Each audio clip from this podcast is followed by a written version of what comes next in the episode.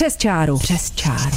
Posloucháme, nesoudíme. To necháváme na vás. Nalinkujeme vám rozhovory na aktuální téma s lidmi, kteří se nebojí vyjít mimo vyznačené zóny. Přes čáru. Každé pondělí v podvečer na rádiu Wave. Dnešní přes čáru bude tak trochu na téma vojna a mír.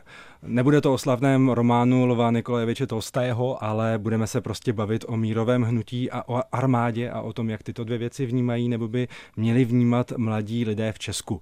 Tématem je militarismus u mladých lidí. Od mikrofonu vás zdraví Dalibor Zíta.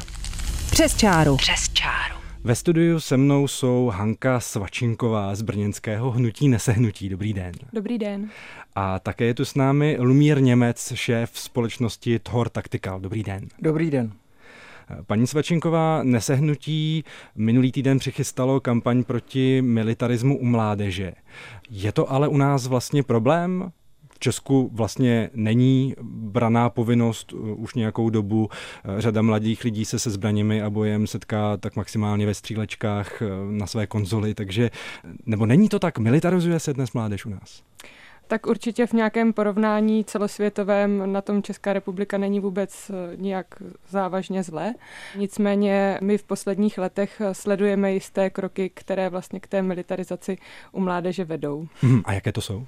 Je to například vlastně diskuze o brané výchově, která probíhá na úrovni například ministerstva obrany, nebo různí ministři obrany se vyjadřovali k tomu, že by byli vlastně rádi, kdyby se obnovila braná výchova hmm. a zároveň od roku 2013 2015 eh, na podnět právě Ministerstva obrany a Ministerstva vnitra se do rámcových vzdělávacích programů pro základní školy dostala problematika obrany státu, která tam vlastně hmm. předtím nebyla.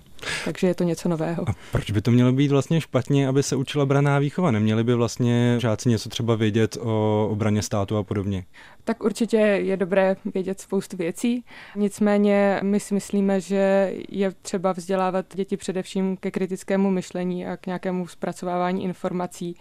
A právě k tomu i v minulosti vedla naše kritika programu POKOS, mm-hmm. který připravuje armáda, kde vlastně docházelo k některým, řekněme, nepříliš bezpečným jevům a to například v tom, jak se zacházelo se zbraněmi v rámci těch výukových programů. To mluvíte konkrétně o čem, o jakých nebezpečných jevech? Například dětem bylo umožněno vlastně manipulovat se zbraněmi a mm-hmm. jsme viděli, že na sebe třeba navzájem mířili, což rozhodně není bezpečné. Pane Němče, jak vy se vlastně díváte na branou výchovu, na to, jak se znamovat vlastně eh, děti s obrazem toho, jaká je válka a jak se válčí, jak vlastně funguje naše armáda. A dělá to podle vás ten pokos správně, když tady slyšíme takové případy, jako je třeba eh, vlastně manipulace se zbraněmi u dětí? Já bych se na to podíval ze dvou úhlů pohledu. Za prvé, nežijeme ve světě, kde se máme všichni rádi a obávám se, že ani v budoucnosti nebudeme žít ve světě, kde se máme všichni rádi a všichni se budeme jenom objímat a a vítat se, ale vždycky tady bude nějaká síla, která bude na někoho se snažit působit. To znamená umět se bránit, umět eh, v podstatě manipulovat ze zbraní, vědět, jak zbraní použít.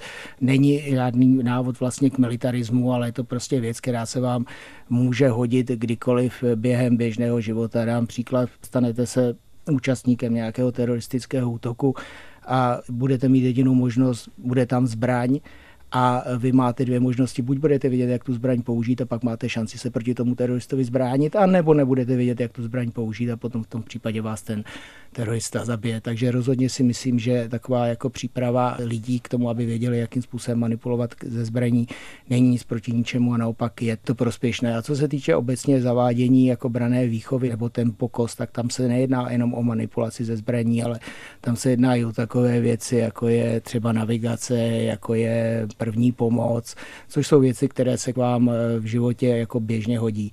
Je mi 53 let a mám možnost to sledovat od svého dětství. A bohužel musím říct, že co se týče úrovně eh, mladých mužů, tak eh, máme jako víceméně sestupnou tendenci. Já jako kluk jsem jezdil na čundr a přespal pod čirákem, pro mě byla naprosto běžná věc a dneska to firmy nabízí jako adrenalinový zážitek. Takže si myslím, že ta braná výchova by mohla ty kluky vést právě i k tomu, tomu jako v podstatě udělat, jako přiblížit jim takovéto mužství a udělat z nich chlapy. Paní Svačenková, není to tedy tak, že se vlastně obrany schopnost eh, mladých lidí u nás zmenšuje a že naopak by ta braná výchova jim nějakým způsobem pomohla? Já si myslím, že dnešní eh, hrozby jsou trošku jiné než eh, teroristické útoky. Myslím si, že dnešní společnost je ohrožena vlastně z jiných stran a jak už jsem mluvila o té informační gramotnosti, tak si myslím, že to je to, o co bychom měli usilovat. A zároveň ale souhlasím jakoby tady s kolegou, že je potřeba umět přežít i v nějakých stížených eh, podmínkách a a sama ráda spím pod širákem a vlastně nedělá mi to jako žádný problém většinou. Mm. Takže a myslím si, že třeba co se týče nějaké skautské průpravy, tak eh, jakoby s tím naprosto nemám žádný problém. A teď se pojďme dostat k těm zbraním ve společnosti. Jak tady říkal pan Němec, když člověk umí ovládat zbraň a vlastní zbraň, tak to zvyšuje eh, jeho bezpečí. Dalo by se to tak říct, nebo to podle vás eh, je nějakým způsobem problematické, paní Svačinková? Já to tak nevnímám, že by to zvyšovalo bezpečí, a naopak setkala jsem se s lidmi, kteří vlastně vlastní zbraň a přijde mi, že si přijdou vlastně více ohroženi než lidé, kteří zbraň nevlastní, ale to je prostě můj jenom osobní jako pohled. Každopádně lze říci, že militarizovaná společnost typu Spojených států amerických rozhodně jakoby nezakládá na tom, že by tam bylo nějaké větší bezpečí, ba naopak vlastně to, že je ta přístupnost ke zbraním tak široká a vlastně možná, tak to vlastně vede k různým těm útokům ve školách například nebo podobným věcem, které jsou patologicky v té společnosti a neměly by se tam objevovat hmm. podle nás.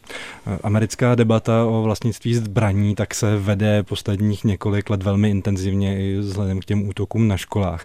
Pane Němče, není to tak, že čím více těch zbraní ve společnosti, tím ta společnost je spíše ohroženější tím, že tu zbraň někdo zneužije? V České republice k tomu, abyste eh, získal zbraň, legálním způsobem získal zbraň, musíte splnit poměrně přísná kritéria.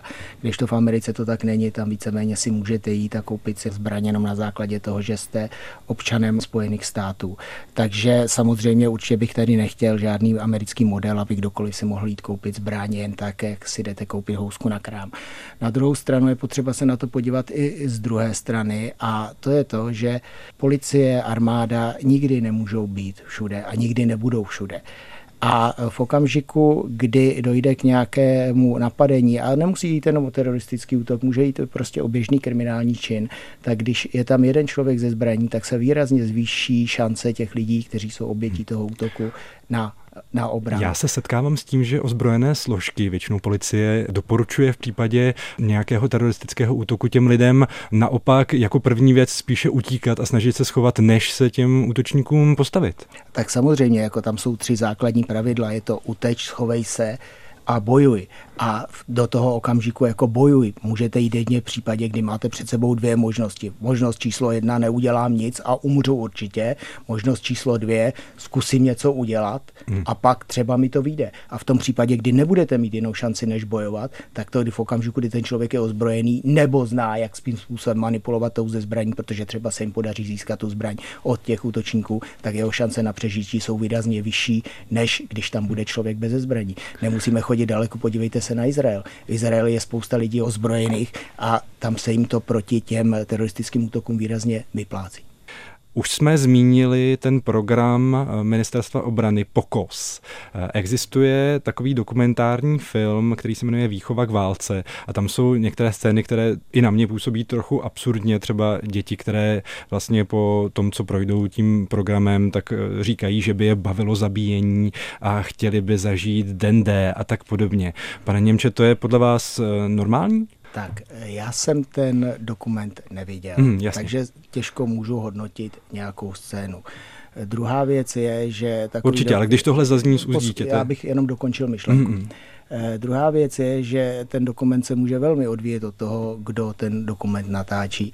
Jestliže bude natáčet eh, dokument eh, paní Studničková, určitě to vyzní jinak, než když budu natáčet ten dokument já. Samozřejmě ten režisér prostě nějakým způsobem to ovlivní a nějakým způsobem chce té společnosti něco říct A tak, jak vy tu scénu popisujete, to jestli prostě někde necháte kluky pobíhat s nějakýma puškama po hřiště a oni si tam hrajou a pak jsou plní emocí a pak z nich plácnou eh, takovouhle blbost, mm-hmm. tak jsou to přece jenom děti. Když jim uděláte soutěž v Call of Duty a oni budou celý den sedět u PlayStationa a střílet tam po afgánských horách, tak vám potom 12-hodinovým ranní Call of Duty řeknou taky, jo, já bych to chtěl někdy zažít v reálu, takže já bych tohle to vůbec jako nebral jako nějaký, mm-hmm. nějaký vážný argument.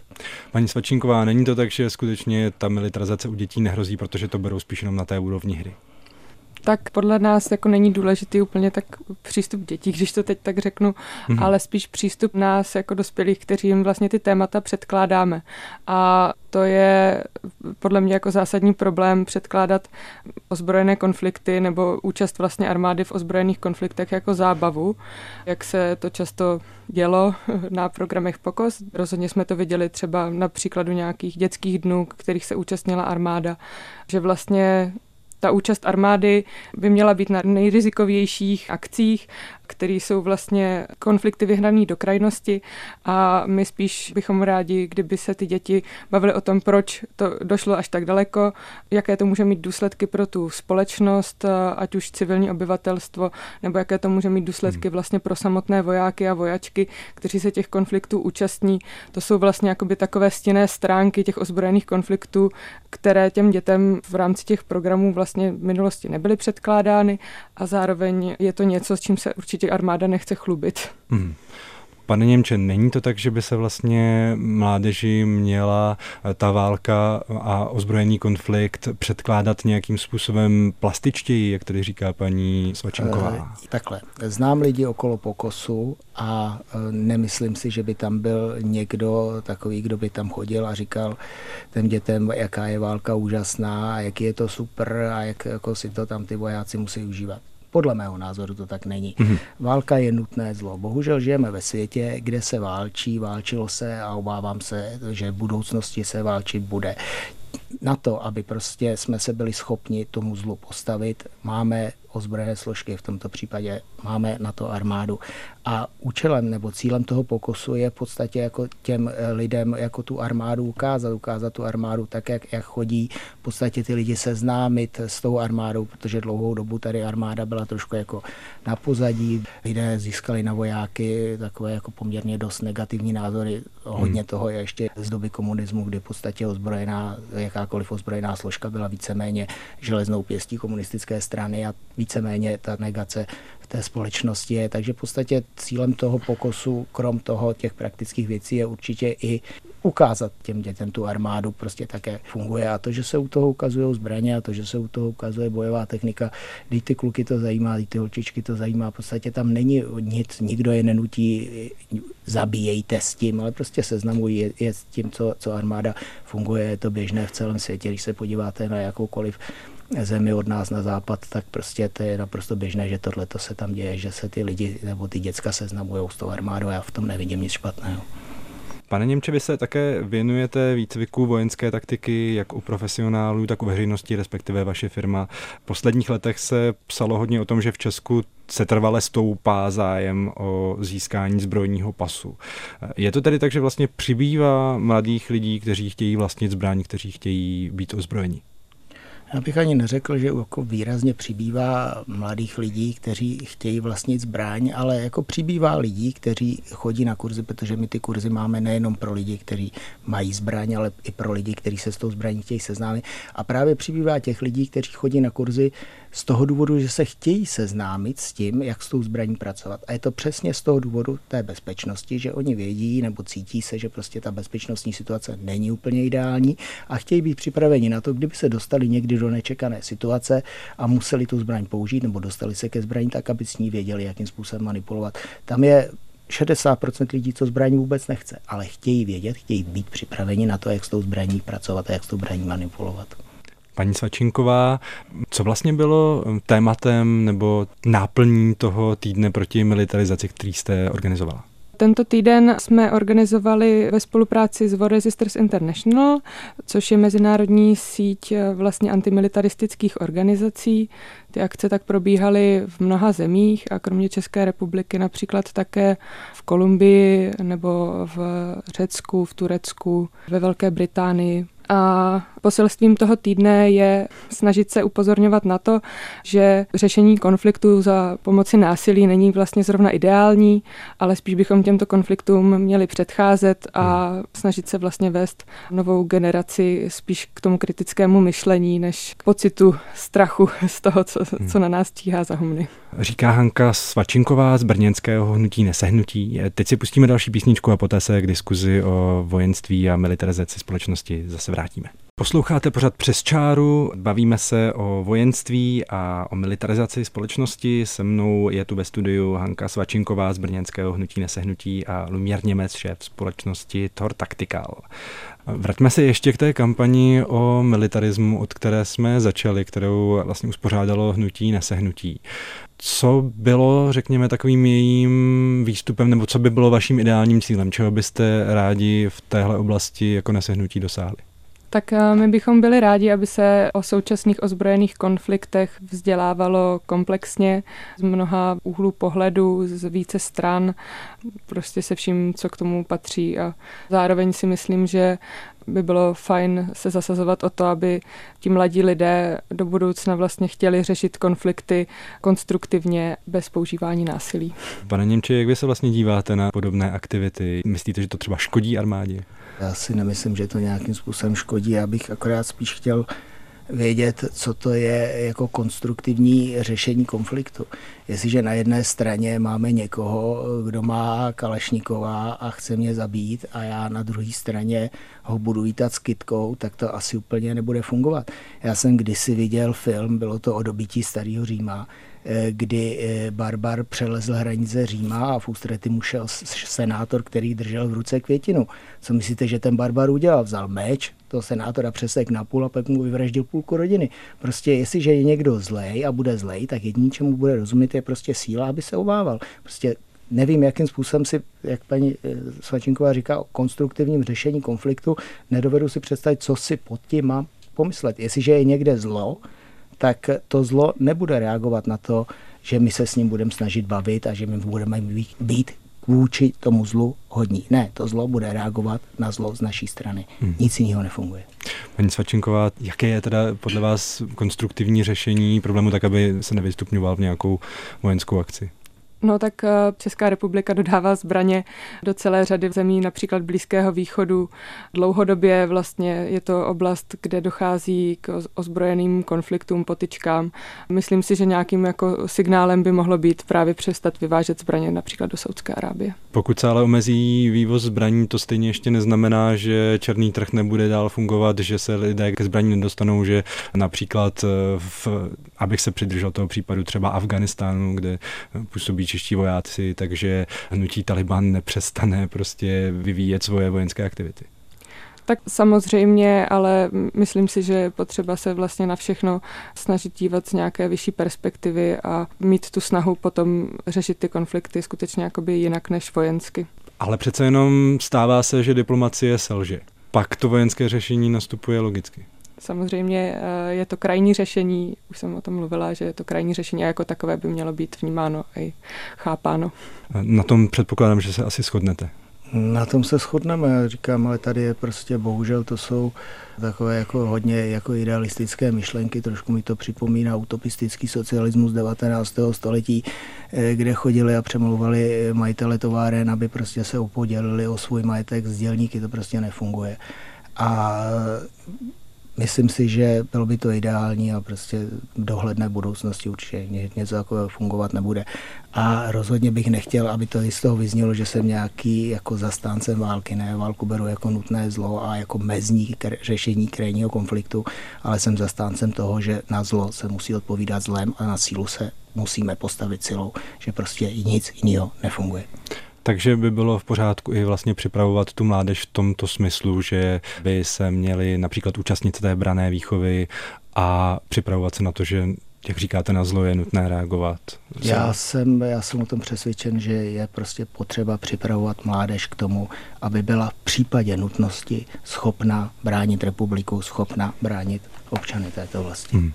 Vy byste, paní Svačinková, to tímhle způsobem neviděla? Já jako chápu, že když dojde k ozbrojenému konfliktu a je zasaženo i civilní obyvatelstvo, já to chápu tak, že by měly co nejdříve nastat nějaké restaurativní procesy a snaha vlastně o to těm lidem, kteří ten konflikt přežili, ať už ze země utečou nebo v ní se trvají, tak eh, poskytovat vlastně takové zázemí, aby bylo možné vlastně tu společnost nějakým způsobem znovu nastartovat, aby nedocházelo k tomu, že prostě po 20 letech od eh, nějakého konfliktu jsou třeba lidi v uprchlických táborech, jako vidíme třeba v zemích Jižního Kavkazu a podobně, protože hmm. to vlastně akorát zakládá na tom, že může dojít k dalšímu ozbrojenému konfliktu. Prostě měli bychom se pokusit řešit ty příčiny těch hmm. konfliktů dřív, než sám ten konflikt započne. Ale kdybychom se ještě vrátili hmm. k té brané výchově a k té přípravě mládeže, tak není tady na místě opravdu připravovat na tu realitu, že se mohou dostat do nějakého konfliktu ozbrojeného a podobně. Myslím si, že je to daleko méně reálné než eh, změny, které souvisí například s klimatickou změnou, které mohou být vlastně daleko horší pro nás, pro všechny obyvatele. Vlastně jsem přesvědčena o tom, že třeba vzdělávání o přizpůsobování se klimatickým změnám je daleko hodnotnější než eh, raná příprava. Abychom se vrátili ještě k té militarizaci společnosti, projevuje se to ještě nějak jinak, než že se třeba mladí lidé právě pomocí těch programů, o kterých jste mluvila, armádních, takže se řekněme dozvídají eh, nějakým způsobem o tom, eh, jak vypadá válčení podle vás tedy jednostranně, ale projevuje se ta militarizace společnosti ještě nějakým způsobem? A, tak obecně lze říci, že armáda České republiky chce růst, k tomu vlastně přizpůsobuje i svůj marketing a propagaci. Chtějí vlastně teď v poměrně krátké době nabrat tisíce nových vojáků a vojaček, takže se snaží vykreslovat armádu v tom nejlepším světle. A není to přece jenom zájem státní, aby těch vojáků a vojaček bylo víc? Mluví se dlouho o tom, že česká armáda je příliš malá, není tam dost lidí na to, aby mohla fungovat i tak, jak po nás požadují naši spojenci.